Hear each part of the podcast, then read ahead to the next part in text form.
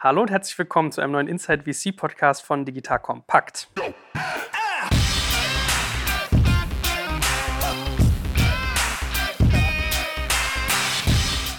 Mein Name ist Joel Kaczmarek und mit mir ist wieder der Kenner schlechthin in Sachen VC, der gute Christian Leibold. Hallo Christian. Hallo Joel. So, heute sprechen wir über das spannende Thema Vestings. Ja, jetzt nicht irgendwie an Schwimmwesten denken oder den Western-Look, sondern es geht darum, was man so im, im juristischen Sinne, glaube ich, einen Erdienungszeitraum nennen würde oder so eine Art Rückkaufsrecht der Firma bzw. Gesellschafter. Sprich, ich bin irgendwie ein Gründer, habe Anteile und diese werden dann mit einem Vesting belegt und damit wird im Prinzip meinen anderen Gesellschaftern das Recht eingeräumt, dass wenn ich die Firma in einem bestimmten Zeitraum verlasse, sie diese zurückbekommen oder zurück zurückkaufen können zu nominal. So mal so grob die Zusammenfassung. Da wollen wir heute drüber reden, was ist da eigentlich üblich, wie funktioniert das, was sind typische Konditionen, auch mal ein bisschen so steuerlich gucken. Und dann hat man vielleicht auch solche Sachen wie ESOP mal gehört, Optionen, virtuelle Anteile, echte Anteile, wie funktioniert das eigentlich? Oder es gibt Accelerations auf sowas. Das ist so das Bouquet, dem wir uns heute widmen wollen. Und ja, wie würdest du sonst Vesting erklären, wenn wir mal da so einsteigen, wenn du das zum Beispiel deiner Mutter jetzt erklären müsstest, die da vielleicht nicht so firm ist, also ich habe es ja jetzt so ein bisschen juristisch gemacht. Wie kann man das mit einfachen Worten wiedergeben? Ja, das ist in der Tat nicht so ganz einfach. Also es geht im Prinzip in der Tat darum, den Mitgesellschaftern einfach das Recht zu geben, Anteile unter bestimmten Bedingungen sehr günstig oder eben zum Nominalpreis zurückzukaufen. Und das Ganze ist sozusagen ein Schutzmechanismus, den man als Gründer den Mitgesellschaftern zugesteht. Wo ist das festgehalten? Das wird normalerweise im Beteiligungsvertrag geregelt. Da gibt es dann verschiedene Ausprägungen. Es gibt, wenn es um Mitarbeiter geht, dafür dann meistens noch mal eine separate Dokumentation, die das speziell für die Mitarbeiter regelt. Aber für die Gründer wird das normalerweise im Rahmen der Finanzierungsrunde im Beteiligungsvertrag behandelt. Vielleicht können wir uns ja mal von den Use Cases ein bisschen daran nähern, dass wir sagen, wann brauche ich so ein Vesting? Also für welche Fälle ist so ein Vesting eigentlich gemacht? Hast ja schon ein bisschen angedeutet, man kann das aus Gründersicht sehen und aus Mitarbeitersicht. Da ist das ein bisschen anders gelagert, würde ich sagen. Nehmen wir mal erst den Gründercase. Wann will will man eigentlich so ein Vesting haben? Für welche Situation? Also es gibt erstmal ganz grob gesprochen bei den Gründern so zwei typische Fälle. Der eine typische Fall ist, dass man sagt, man will, wenn man Geld in eine Firma investiert, auf einer gewissen Bewertung, die ja sozusagen eigentlich eine positive Entwicklung in der Zukunft annimmt, will man sicherstellen, dass das Gründerteam auch über die nächsten Jahre wirklich seine Zeit und Energie dieser Firma widmet. Deswegen ist es ein Mechanismus, der im Prinzip sicherstellt, dass die Gründer auch dabei bleiben und nicht das Geld nehmen und sagen, ist ja super, jetzt fahre ich erstmal in die Karibik und dann kann ich so ein paar andere Leute einstellen, die das vielleicht machen. Das heißt, es ist erstmal wichtig, einfach eine Regelung zu haben, was passiert denn, wenn ein Gründer von sich aus sagt, ich habe keine Lust mehr, ich möchte das nicht mehr machen, was passiert dann mit seinen Anteilen? So, das ist die eine Konstellation, wo man sagt, als, als Investor möchte ich einfach hier einen gewissen Schutz haben. Die andere Konstellation ist die, dass man sagt, in einem Gründerteam oder auch der Einzelgründer, aber dann sind, ich sag mal, die Auslösungsmechanismen andere. Gibt es irgendjemand, wo die Mitgründer oder die Gesellschafter sagen, ich glaube, jetzt ist das nicht mehr die richtige Person, um die Firma weiter nach vorne zu bringen? Und dann ist immer die Frage, wer kann das überhaupt entscheiden? Aber mal vorausgesetzt, man einigt sich darauf, dass jemand die Firma verlässt, dann ist eben auch mal noch eine Frage, gibt es dann im Prinzip feste Regelungen, die sagen, was passiert dann eigentlich mit den Anteilen von dieser Person? Was werden wir gleich noch im Detail besprechen, aber das sind mal so ganz grob die beiden häufigsten Fälle, die man im Hinterkopf haben sollte. Mhm. Jetzt sieht es bei Mitarbeitern leicht anders aus. Also bei den Gründern hast du ja eigentlich schon gesagt, es ist so ein bisschen dieses Prinzip erst dienen, dann verdienen und einen Mechanismus haben, dass wenn jemand ausscheiden will oder muss, dass man da einen Hebel hat, dass die Firma sozusagen weiter profitiert und dass aber trotzdem irgendwie eine Fairness hergestellt ist. Wie ist es bei Mitarbeitern? Welchen, welche Funktion hat Investing da vor allem? Bei Mitarbeitern ist es ja eigentlich eher so, dass man sagt, hier lieber Mitarbeiter, du bekommst Anteile an unserer Firma, aber die wachsen dir natürlich über die Zeit zu. Da ist sozusagen eher dieser Zuwachsaspekt im Vordergrund, dass man sagt, wir geben dir nicht hier alle Anteile heute am Tag eins, sondern im Prinzip für deine Zeit, die du mit uns verbringst, bekommst du jedes Jahr ein Anteilspaket. Das ist eigentlich die Logik, die da zugrunde liegt. Das heißt, da fängt jemand mit null an und es wächst ihm über Zeit etwas zu, während Gründer ja typischerweise schon Anteile haben und es eher darum geht, werden davon denn welche zurückgegeben, wenn derjenige die Firma verlässt, aus welchem Grund auch immer. Mhm. Jetzt gibt es ja noch so eine andere schöne Geschichte, da denkt man irgendwie so an das Meer in England, Cliff, ja? Richtig. Das, das klingt schon so ein bisschen wie Zerschellen irgendwie. Was hat es damit auf sich? Ja, das ist im Prinzip ein Mechanismus, bei dem man sagt, und das betrifft hauptsächlich Mitarbeiter, die eben dann in der Firma anfangen, dass man sagt, es gibt einen gewissen Mindestzeitraum, den jemand in der Firma verbracht haben muss, um das erste Anteilspaket zu bekommen. Typischerweise ist der zum Beispiel nach einem Jahr, dass man sagt, also jemand, der nicht mal ein Jahr dabei ist, hat kein Anrecht, Anteile zu bekommen. Der bekommt zwar an dem Tag 1 nach dem ersten Jahr das Paket, was für das gesamte Jahr gedacht ist. Das heißt, es ist nicht so, dass er das erste Jahr überhaupt keine Anteile bekommen soll. Es ist nur so eben, wenn er innerhalb des ersten Jahres die Firma verlässt, bekommt er keine. Wenn er sozusagen den ersten Geburtstag hinter sich bringt, bekommt er die Anteile, die für das erste Jahr verhandelt sind. Der Grund dafür ist zweierlei. Zum einen sagt man, jemand, der nicht mal ein Jahr in der Firma mitgearbeitet hat, wird wahrscheinlich auch die Firma nicht so viel nach vorne gebracht haben, dass man sagt, okay, diese Leistung hat der Firma so viel gebracht, dass sie jetzt in Anteilen gewürdigt werden sollte. Und das andere ist auch noch ein ganz pragmatischer Grund, dass man sagt, man würde dann wahrscheinlich extrem viele ganz kleine Anteilseigner produzieren und hätte sozusagen eine sehr zersplitterte Cap-Table oder eben ähm, Pool. Und das hilft das auch so ein bisschen zusammenzuhalten. Aber ich glaube, das erste Argument ist für sich alleine eigentlich schon schlagend genug. Anteile sind sozusagen das Wertvollste, was eine Firma vergeben kann. Und das sollten auch nur die Leute bekommen, die wirklich nachhaltig an der Wertsteigerung mitwirken. Jetzt mag ja jemand, der sowas zum ersten Mal vielleicht macht oder von noch nicht gehört hat, sich fragen, gibt es eigentlich auch ein Vesting für Investoren?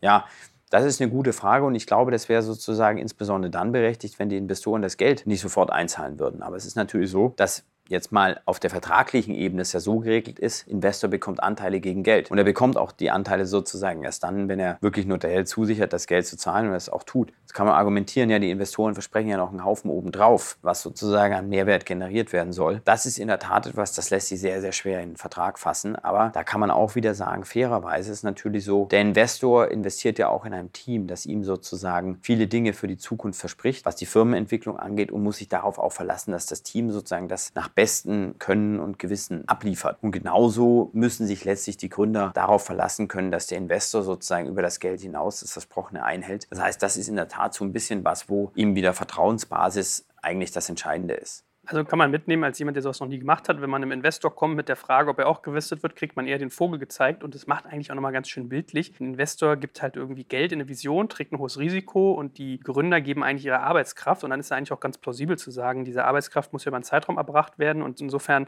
verdient man sich das auch. Jetzt hast du schon ein bisschen angedeutet, was so typische Konditionen sind. Was würdest du denn sagen, also du hast fürs Cliff gesagt, ein Jahr als Beispiel. Ja? Was sind denn für dich so der, der typische normale Weg, wenn ein Gründer ein Vesting bekommt in der, in der Series A? Was ist da so das Normalum an Vesting, was ihr kriegt? Ja, also da gibt es sozusagen ja, so drei Bausteine, die in so einen Vesting-Cocktail typischerweise hineingehören. Der eine ist eben die Dauer, über die die Anteile sozusagen ausgegeben werden oder im Fall eines Gründers, dem sie schon gehören, sozusagen wieder zurückgenommen werden können. Da sind drei bis vier Jahre üblich, in den USA eigentlich typischerweise immer vier Jahre, hier häufiger auch drei Jahre. Also das ist so ein bisschen abhängig davon auch, wie weit die Firma schon entwickelt ist. Das andere ist dann eben das Cliff. Ein Cliff gibt es eben tendenziell primär für neue Mitarbeiter, die mit Null anfangen, aus den vorgenannten Gründen, nicht so sehr für Gründer, denn die haben ja normalerweise schon Anteile. Und das dritte Element in diesem Cocktail ist, das betrifft wiederum die Gründer. Häufig ist es so, dass eben nicht die gesamte Anteilsmasse dem Vesting unterliegt, sondern man zum Beispiel sagt, naja, das ist jetzt ein Series A, da ist schon eine Menge Wert geschaffen worden und wir sagen jetzt mal, es sind meinetwegen 75 Prozent der Anteile der Gründer fallen unter dieses Vesting, 25 25 Prozent erkennen wir als bereits gewestet an. Und diese Prozentzahl kann eben variieren, je nachdem, wo die Company steht. Am Ende des Tages müssen sozusagen alle das Gefühl haben, dass sozusagen noch genug Skin in the Game ist, noch genug Anteile at risk sind, um dem Investor ein Gefühl zu geben, dass für die Zeit lang, für die jetzt die Firma finanziert, die Gründer voll motiviert sind. Kann es einem Gründer passieren, dass er sich irgendwie über vier, fünf Jahre seine Anteile verdient hat und nimmt dann eine Series C auf, weiß ich, späte Finanzierungsphase, dass er nochmal ein neues Vesting sozusagen nach hinten ran raufgesetzt bekommt?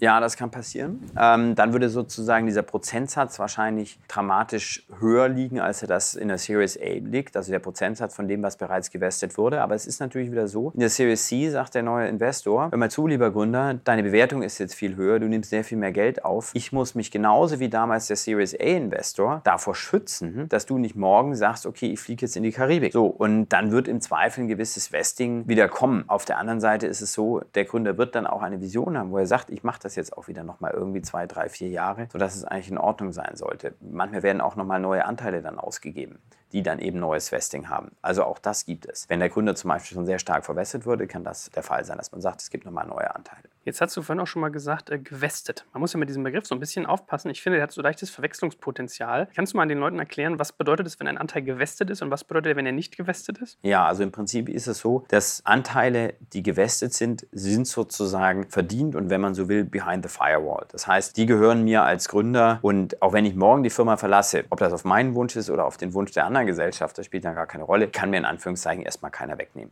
Ja? Anteile, die noch nicht gewestet sind, unterlegen eben diesem Rückkaufsrecht, dass der Firma oder ein Gesellschafter unter gewissen Bedingungen erlaubt, die eben zurückzukaufen von mir. Und dann muss ich sie eben auch zu den damals dann ausgemachten Konditionen, muss ich sie dann auch verkaufen. Dann kommt noch ein anderer Faktor zum Tragen, das hast du auch so ein bisschen angedeutet bei der Unterscheidung vom Gründer. Die zwei Gründe, warum man Vesting für Gründer macht, äh, Good Lever, Bad Lever. Das heißt, es macht ja eigentlich einen Unterschied, ob ich im Guten oder im Schlechten gehe. Was versteckt sich hinter dieser Logik?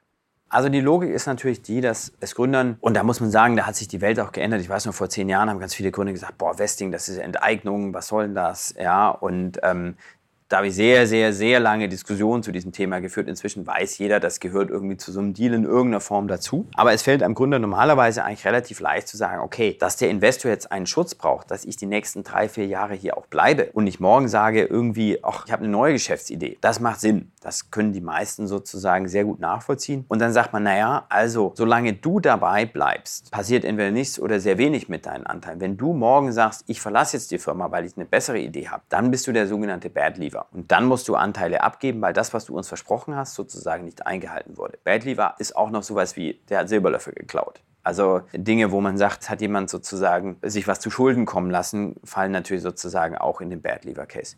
Good Lever ist im Prinzip jemand, der sagt, halt mal, ich will mich an das halten, was ich euch versprochen habe. Ich will überhaupt nicht weg. Aber die anderen Gesellschafter, und das können Investoren, Gründer gemeinsam, je nachdem unterschiedlich, aber in irgendeiner Konstellation sozusagen sagen, ich soll jetzt hier gehen. Und wenn ich eigentlich bereit bin, meinen Teil weiter beizutragen, aber ihr sagt, ihr wollt mich nicht mehr, dann bin ich vielleicht immer noch bereit, was abzugeben, aber sicherlich weniger als in diesem Fall, wo ich eben von mir aus sage, ich habe jetzt keine Lust mehr. Ihr Lieben, ein spannender Tipp und zwar zu unserem Partner MyMüsli. Das kennt ihr ja vielleicht schon aus unserem gemeinsamen Podcast und da möchte ich euch jetzt mal vorstellen, was MyMüsli so für Firmen macht. Da denkt man vielleicht erst gar nicht dran, wenn man an Müsli denkt, doch es gibt da ganz tolle Sachen. Zum Beispiel könnt ihr euch eine eigens designte Müsli-Packung machen lassen. Ja, das heißt, individuelle Geschenke für Mitarbeiter und Kunden können auf diesem Wege entstehen. Ihr kennt ja diese My Müsli Boxen, diese großen Zylinder, die sind echt schick. Die kann man komplett eigen designen mit einem eigenen CI und kann so Geschenkboxen daraus machen, die man dann wie gesagt seinen Kontakten, seinen Kunden, seinen Mitarbeitern ja einfach zum Dank schenken kann. Passender Anlass vielleicht gerade Weihnachten. Ich finde das echt ansprechend. Wir werden auch ein digital kompakt Müsli machen, ja, mit ganz viel Schokolade wird es dann geben. Wenn ihr das auch spannend findet, geht doch mal auf mymüsli.com/firmen. Dort findet ihr alles über individuelle Geschenke rund um Müsli. Wie gesagt, ich finde, das ist mal was Neues, was anderes und macht einfach sehr, sehr viel her. Wie handelt man denn so ein Vesting eigentlich aus? Also was für eine Verhandlungsmasse habe ich da eigentlich? Typischerweise wahrscheinlich im Vorfeld einfach mit so einem Investor direkt.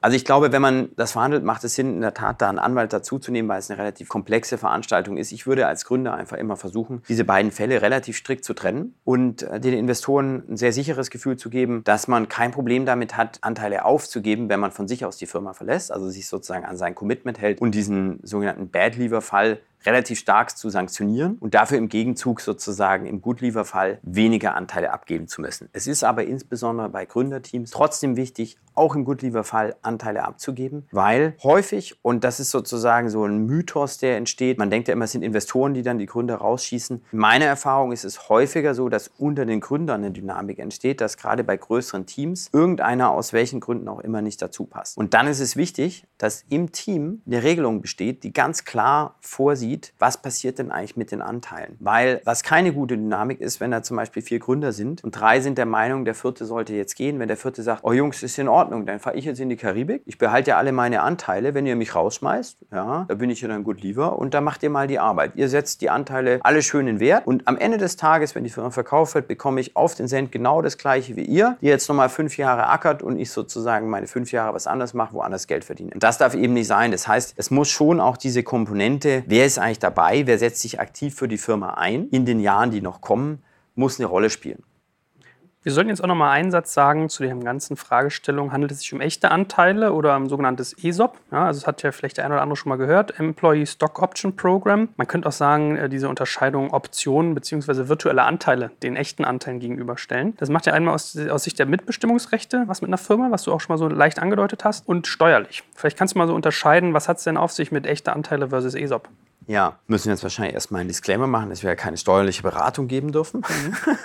Dazu auch alles andere als kompetent sind. Aber im Grundsatz ist es erstmal so, dass in der Tat der ESOP ist der Versuch, die wirtschaftliche Funktion von Anteilen so genau wie möglich nachzubilden. Das heißt am Ende des Tages, ich kriege das gleiche Geld, als ob ich Anteile gehalten hätte. Echte GmbH-Anteile. Echte GmbH-Anteile haben einen Haufen Nachteile. Sie sind sozusagen notariell beurkundungspflichtig. Ich muss, wenn ich irgendwelche Transaktionen mit der Firma mache, alle Anteilseigner im Regelfall zu Unterschriften zu bringen. Ihr möchtet nicht wissen, wie oft ich ich schon die Frage hatte, wie kann ich jetzt eigentlich auf meinem Boot irgendwie die Seite ausdrucken für die Unterschrift? Oder wir hatten mal den Mitarbeiter XY, wir wissen jetzt gar nicht mehr, wo der ist. Keine Ahnung, wo wir da eine Unterschrift herkriegen können. All diese Sachen will man vermeiden, indem man sagt, es gibt hier ein Programm. Wer da eben diese virtuellen Anteile oder Optionen oder was auch immer zugeteilt bekommt, der hat wirtschaftlich das gleiche Ergebnis am Ende beim Exit als ob er echte Anteile gehalten hätte. Aber er ist eben als jemand, der vielleicht dann 0,00 irgendwas Prozent an der Firma hält, nicht stimmberechtigt. Wir brauchen auch seine Unterschrift nicht für irgendwelche gesellschaftlichen Maßnahmen. Das ist erstmal so der praktische Aspekt an der ganzen Veranstaltung. Steuerrechtlich ist es einfach so,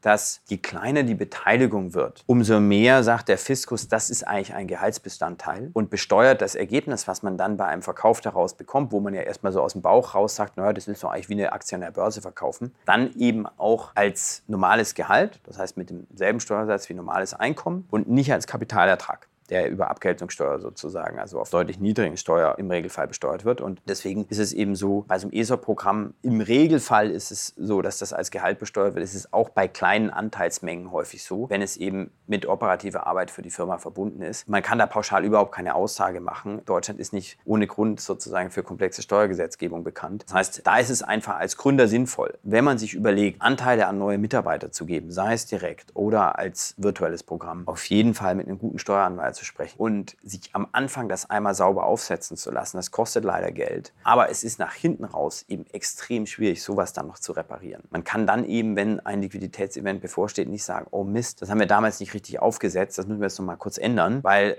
so Änderungen im Nachhinein, die sind im Finanzamt sozusagen sehr schwer zu diskutieren.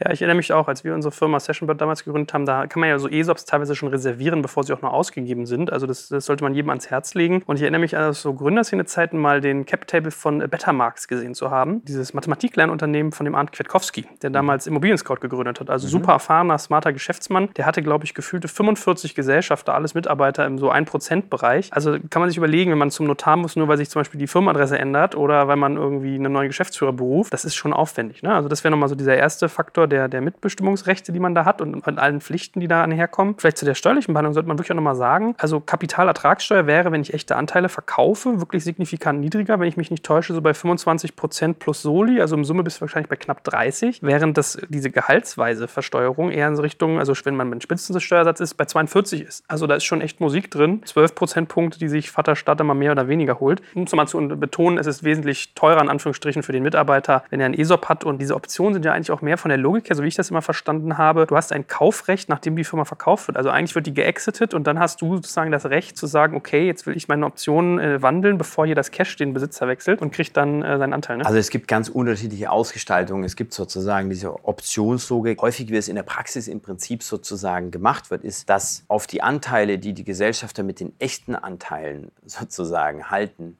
im Prinzip so eine Art Belastung drauf ist. Die heißt, bevor du das Geld bekommst für deinen Anteil, musst du den virtuellen Anteilseignern ihren Anteil ausbezahlen. Mhm. Heißt konkret zum Beispiel, Investor XY bekommt für seine 10% eine Million überwiesen. Es gibt aber 10%, die Eigner von diesen virtuellen Anteilen gehen. Dann muss er von der 1 Million 100.000 an diese virtuellen Eigner abgeben erstmal. Mhm. Einen letzten Punkt, also bei dem Thema merkt man ja so ein bisschen äh, ESOP versus echte Anteile, das ist ja schon, da verlässt man schon fast ein bisschen den Begriff Vesting, da geht es eher um Beteiligungsfragen, aber ein Punkt, den wir zum Thema Vesting nochmal aufgreifen sollten, auch wäre das ganze Thema Acceleration. Richtig. Ja? Also Beschleunigung sagt man ja eigentlich. Was hat es damit auf sich im Bereich von Vestings? Ja, also das sind Nuancen, die aber auch sozusagen sehr, sehr wichtig sind für den Fall, dass ein Vesting-Event eintritt. Das heißt eben, es verlässt jemand die Firma, gibt es häufig diese Acceleration im Sinne von, da wird sozusagen gefühlt noch mehr Zeit drangehängt im Interesse der Person, die die Firma verlässt. Das kann also der Unterschied zwischen Good und Bad Leaver sein. Also zum Beispiel, ich verlasse nach meinetwegen 13 Monaten die Firma, ich bin in Anführungszeichen Bad Leaver, dann darf ich meinetwegen, wenn ich vier Jahre Vesting habe, 13 48. Also 13 Monate war ich da, 48 Monate, vier Jahre ist die Gesamtzeit, dann darf ich 13 48. der mir zugedachten Anteile oder der Anteil, der ich dem Vesting unterworfen habe, behalten. Ja? Und wenn ich gut lieber bin, habe ich zum Beispiel eine Acceleration und die kann zum Beispiel ein Faktor 2 sein. Dann wäre es so, na, ich gehe nach 13 Monaten, ich bekomme aber so viel, als ob ich 26 da gewesen wäre. Also 26 48. So, das ist zum Beispiel ein Punkt, wo das sozusagen sinnvoll ist. Ein anderer Punkt ist der, dass ich sage, im Fall eines Verkaufs, der während der Vesting-Periode erfolgt, und das geht auch gerade um Mitarbeiter, die ich einstelle dann wieder, bekomme ich eben eine gewisse Acceleration. Das heißt, ich bin zum Beispiel CFO. CFO ist typischerweise jemand, der nach einer Übernahme dann relativ zügig nicht mehr weiter beschäftigt wird, wenn die Firma integriert wird. Da sagt ein CFO, den ich einstelle für eine Firma, die einen gewissen Entwicklungsgrad erreicht hat, häufig, also wenn die Firma übernommen wird, dann will ich, dass meine Anteile 100% Acceleration bekommen. Das heißt, dass die sozusagen sofort voll gewestet sind zum Zeitpunkt einer erfolgreichen Übernahme. Da entgegnet dann der erfahrene Gründer, ja, aber nur mit Double Trigger. Double Trigger ist sozusagen auch so ein schönes Wort, was eher an Western erinnert. Ja, was aber dann heißt, ja, du darfst sozusagen voll gewestet werden, aber nur wenn du innerhalb, also wenn die Firma verkauft wird, das ist der erste Trigger. Der zweite Trigger, wenn du innerhalb von zwölf Monaten nach dem Verkauf von dem Käufer gefeuert wirst. Das ist eine zweite Trigger, sodass man sagt, also der CFO darf nicht am Tag eins nach der Transaktion sagen, tschüss, das war's, sondern er muss eben zumindest so lange bleiben, wie der Käufer das wünscht. Wenn er sagt, er soll hier noch zwei Jahre sitzen, dann ist das im Zweifel sozusagen in der Verhandlungsmasse drin. Wenn er nach sechs Monaten sagt, boah, ich habe dir versprochen, du bleibst zwei Jahre hier, aber jetzt musst du raus, dann bekommt er eben sozusagen nachträglich das volle Vesting. Mhm. Ja, Change of Control steht immer so schön in den äh, Beteiligungsverträgen oder sowas. Ne? Also. Change of Control ist sozusagen der juristische Begriff so ein bisschen im Prinzip für das, was passiert, wenn eine Firma verkauft wird. Ähm, Im Prinzip, vereinfacht gesprochen, in unserer Welt ist ein Change of Control eigentlich immer dann, wenn die ganze Firma verkauft wird. Es gibt eher selten Situationen, wo jemand eine einfache Mehrheit erwirbt. Im Private Equity Bereich und so weiter ist es natürlich was anderes. Da hat man häufige Situationen, wo jemand 51 Prozent kauft, dadurch einen Change of Control herbeiführt. Und das hat eben einen Einfluss auf die Werthaltigkeit der verbleibenden 49 Prozent. Denn wenn ich ohne die Zustimmung von dem Mehrheitseigner nicht mehr verkaufen kann, sind meine Anteile im Zweifel nicht mehr so werthaltig wie vorher. Mhm. Ich meine, man kann ja auch nochmal sagen, bei dieser Frage mit den Mitbestimmungsrechten, ja, was wir eben schon ein bisschen abgekaspert haben, das haben ja die USA zum Beispiel vielleicht anders gelöst. Die machen das ja über so Share-Klassen, ja, weil du gerade diese. Ja. Vielleicht kannst du da einen Satz nochmal zu sagen, wie das da funktioniert, dann können wir mal ein bisschen schwelgen, wie es vielleicht auch besser ginge. Ja, das Charmante in den USA ist, es gibt in der Tat diese Share-Klassen. Common Stock ist sozusagen der gemeine, normale Stock. Und dann gibt es die sogenannten Preferred Shares, die mit unterschiedlichen Rechten und auch ökonomischen Merkmalen ausgestattet sind, was Liquidation Preference, über die wir schon mal gesprochen haben, angeht und so weiter weiter. Und typischerweise ist es so, ich habe dann eben eine Share-Klasse für die Serie A, dann mache ich die nächste Finanzierungsrunde Serie B, kriege wieder eine neue Share-Klasse und, und, und. So. Und dann brauche ich eben für gewisse Corporate-Maßnahmen, sei es, ob es ein Verkauf ist oder eine Finanzierungsrunde, einfach nur Mehrheiten in den jeweiligen Share-Klassen. Und dann ist es eben nicht entscheidend, ob ich jetzt den Typen auf dem Boot erreiche oder nicht. Wenn der eben nur irgendwie 3% der Serie A hält, dann brauche ich den überhaupt gar nicht anrufen weil er sowieso nichts zu melden hat. Wenn ich 50 oder 75 Prozent der Serie A Shareholder habe und deren Unterschrift habe, reicht mir das. Das heißt, da ist eher die Logik, solange ich sozusagen die entsprechenden Mehrheiten habe, kann ich alles durchführen und ich kann sozusagen nicht von kleinen Anteileignern in Geiselhaft genommen werden. Es ist nicht so schön, wie es klingt, weil natürlich ist es so, in den USA wird gern mal verklagt und man muss natürlich auch immer sicherstellen, dass man sozusagen Minority Shareholder Protection ausübt. Das heißt also Minderheitseigner nicht nachteilig behandelt. Insofern ist die Welt nicht so einfach, wie sie aussieht. Man muss da auch Rücksicht nehmen, dass man alle entsprechend informiert und so weiter und so fort. Aber wenn es eben hart auf hart kommt, ist man nicht darauf angewiesen, alle Unterschriften zu haben. Ist man in Deutschland, wenn man einen guten Beteiligungsvertrag hat, auch nicht. Aber es ist einfach kein so eingeschwungener Prozess wie in den USA. Ich mache es ja übrigens auch immer so, dass ich gerne spannende Produkte, Webseiten, Dienste, Unternehmen vorstelle. Und heute möchte ich euch gerne etwas über unseren Partner What's Broadcast erzählen. Ich bin wirklich mittelschwer davon begeistert. Also kein Witz, meine ich ganz, ganz ernst. Ist wirklich ein super tolles Tool. Und zwar könnt ihr mit What's Broadcast eure Inhalte direkt über Messenger verschicken. Also ihr müsst euch das so vorstellen. Auf eurer Webseite könnt ihr eine Einbindung machen, wo Nutzer sagen, wollen sie euch per WhatsApp abonnieren, per Insta, per Facebook Messenger oder per Telegram. Und dann habt ihr ein Interface auf What's Broadcast, mit dem ihr Newsletter im Prinzip direkt auf Smartphone Smartphone schicken könnt. Also stellt euch vor, jemand hat wirklich eine WhatsApp-Gruppe zu eurem Unternehmen, zu eurem Produkt und erhält direkt eure Nachrichten und kann auch darauf antworten. Es ist so, dass Nutzer nicht die Nummern und die Antworten von anderen Nutzern sehen. Ja? Also wenn ihr eure Daten da eintragt, sieht die kein anderer. Und wenn ihr etwas schreibt, sieht das auch nur derjenige, der den Dienst betreibt. Ja? Also ihr als Unternehmen, der das absendet.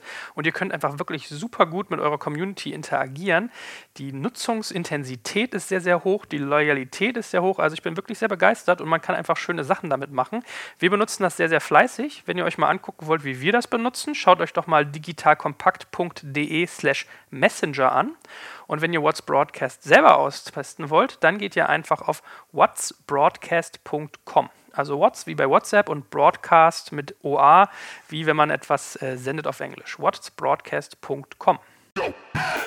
Gut, also haben wir damit jetzt auch mal so ein bisschen Exotentum kennengelernt aus den USA, was die Share-Klassen angeht oder auch die Acceleration, so ein bisschen wie so ein Anteilszeitraffer. Und haben gemerkt, es ist durchaus ein Thema, was auf den ersten Blick relativ simpel und intuitiv ist, aber wenn man es in der Tiefe betrachtet, schon auch noch ein paar Elemente hat, wie Good Lever, Bad Lever. Also wie gehe ich, wie bin ich mit einem Cliff versehen, etc. pp. Und wie ist es auch umgesetzt. Was ich jetzt als abschließende Frage noch hätte, wäre, was ist denn, wenn ich als Gründer mit einem Investor verhandle, um ein Investing eigentlich relevant, jetzt mal jenseits von diesen harten wirtschaftlichen Fakten. Ich könnte mir vorstellen, dass das eine Ebene ist, wo man schon Punkte Punkte sammeln kann und so eine Beziehung in eine sehr positive Richtung drehen kann, wenn man da auch so ein, gewisse, ja, ein gewisses Verständnis mitbringt. Richtig, also Vesting ist in der Tat eines der Themen, wo in der Verhandlung nochmal relativ viel Emotionalität hineinspielt. Und man muss auch bedenken, ein Investor hat sich sozusagen committed, ein Investment zu machen, zahlt eine ordentliche Bewertung, investiert viel Geld. Und für ihn ist natürlich das entscheidende Kriterium dieser Entscheidung, ich glaube, einen sehr guten Gründer gefunden zu haben. Und das heißt auch, ich glaube, jemanden gefunden zu haben, der extrem committed auf das Thema ist und der langfristig auf dieses Thema committed ist. Das heißt, wenn Gründer Investing zu aggressiv verhandeln und den Eindruck geben, sie sind nicht bereit, sich langfristig zu binden, dann macht das bei beim Investor sozusagen sehr schnell so das, was wir die Orange Flag nennen oder die Red Flag, dass man sagt, hoppla, warum ist er denn so scharf drauf, sich nicht über drei oder vier Jahre zu binden? Wo ist denn eigentlich das Problem?